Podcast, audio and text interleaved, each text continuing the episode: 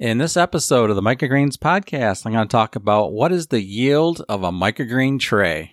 In other words, how many microgreens do we get for each tray we plant? Welcome to the Microgreens podcast. I'm your host, Todd Marsh, and I'm on a mission to help you, teach you, and motivate you to grow flavorful and nutritious microgreens in your home.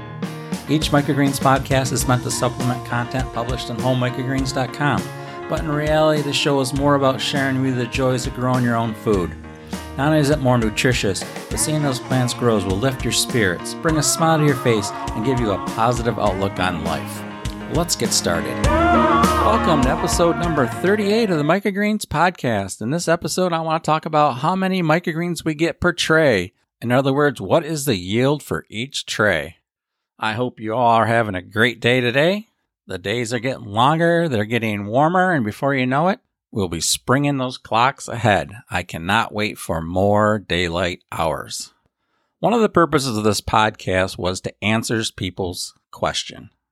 And the other day I was asked of how many or how much. I'm always confused on that. Is it how many microgreens or how much microgreens? I guess in this case it's how much microgreens we're going to get per tray. And I don't think you're going to like my first answer, which is it depends.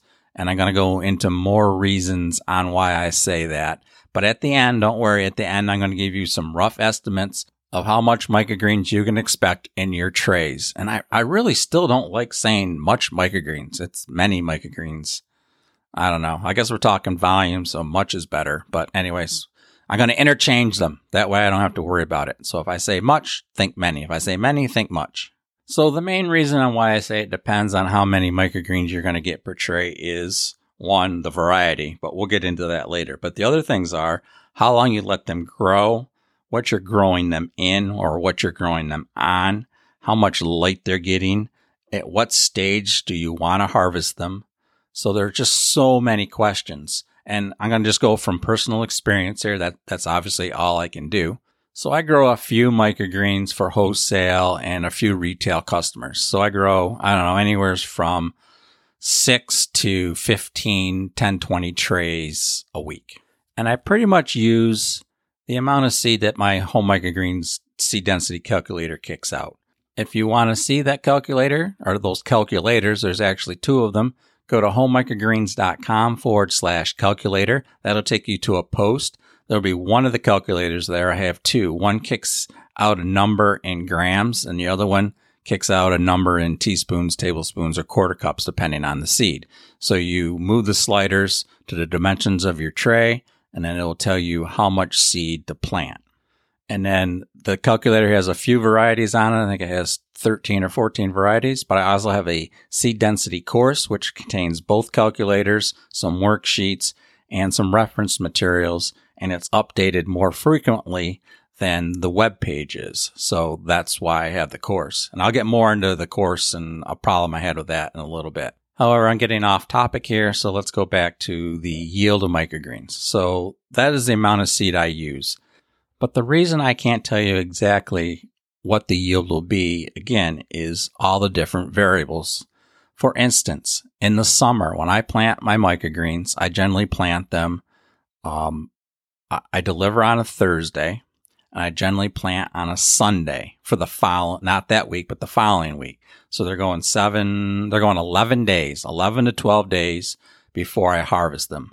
However, in the winter, when it's colder out, and I do keep my house a little bit colder in the winter, it takes 14 or 15 days. That's right. Sometimes I'm planning two weeks ahead for my next harvest. So a little over a week in the summer, a little over two weeks or two weeks in the winter. And then on the shoulder seasons in the fall and the spring, I just have to keep varying it week by week depending on what the outside temperatures are because that pretty much regulates what my house temperature is going to be.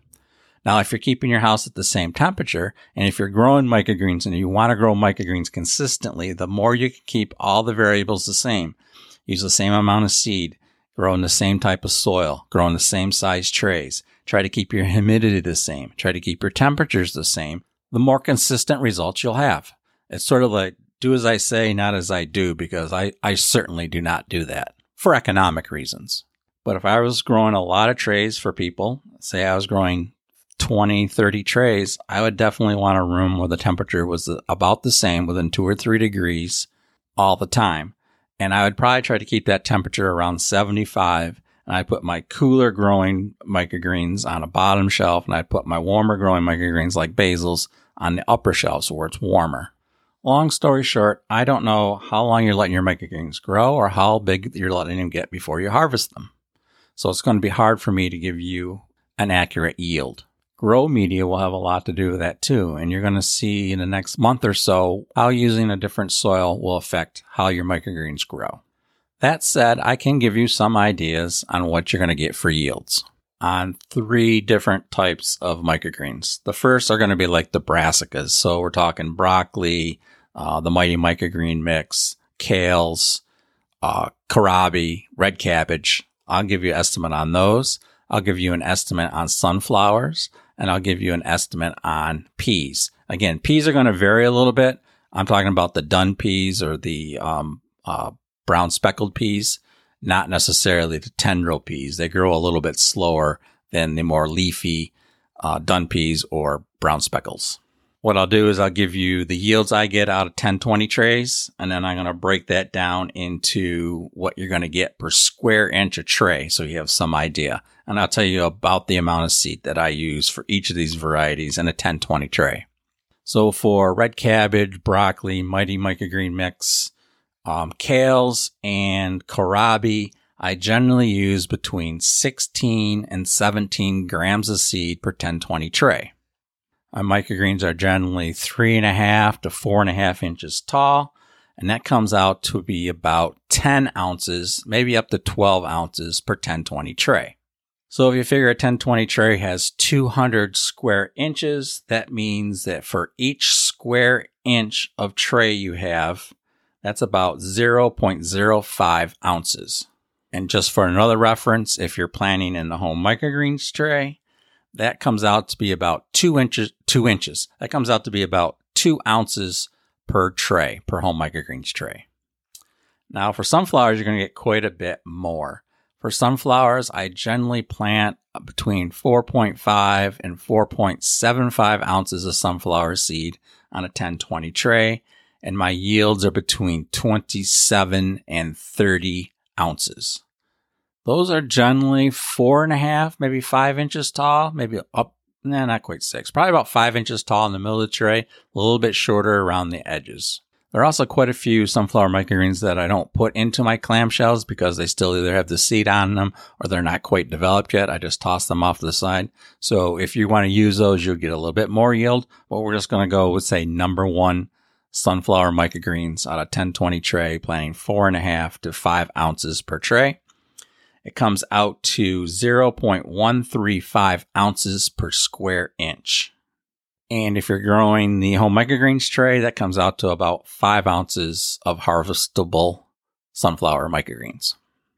For the peas, I generally put about nine ounces of seed in a 1020 tray, and my yield is generally around 18 to 20 ounces of uh, harvestable pea shoots and that comes out to 0.1 ounces per square inch.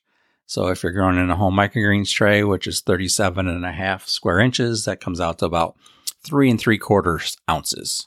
Now, the nice thing about peas is you can actually set that tray aside if you have room, let them regrow, and then in another two weeks, you can harvest a few more off of those. As for the other microgreens, say like cilantro or basil, I really have no idea. I don't I don't grow those for sale, so I really have not kept track of um, what the yield is. I generally grow just small trays and harvest them or eat them when, when they're ready. I have let some trays of, say, kale, broccoli, mighty micro mix go for another week. In other words, say I harvested, say I grew two or three trays, I didn't use it all, I let a half a tray grow. They definitely get much bigger. I think they get a little bit tougher. I don't like to sell those because I like to sell the younger, more tender microgreens. But if you let them grow, you I'm not going to say you're going to double your yield, but you will definitely increase it by quite a bit, depending on how long you let them grow. Want to see what is another popular microgreen? A mustard. Mustards will give you a little bit less than the brassicas, I believe, unless you're really letting them grow up to uh, true leaf stage, and then you might get about the same yield. So that's what I get for yield of microgreens per tray. Uh, like I said, someone emailed me this the other day and I sort of gave them it all depends answer. I gave them all the variables and why I can't really say. But then over the week, as I thought about it, I said, well, I can give a rough amount. So I figured I would just do a podcast on that. It gives people some idea what they're going to get.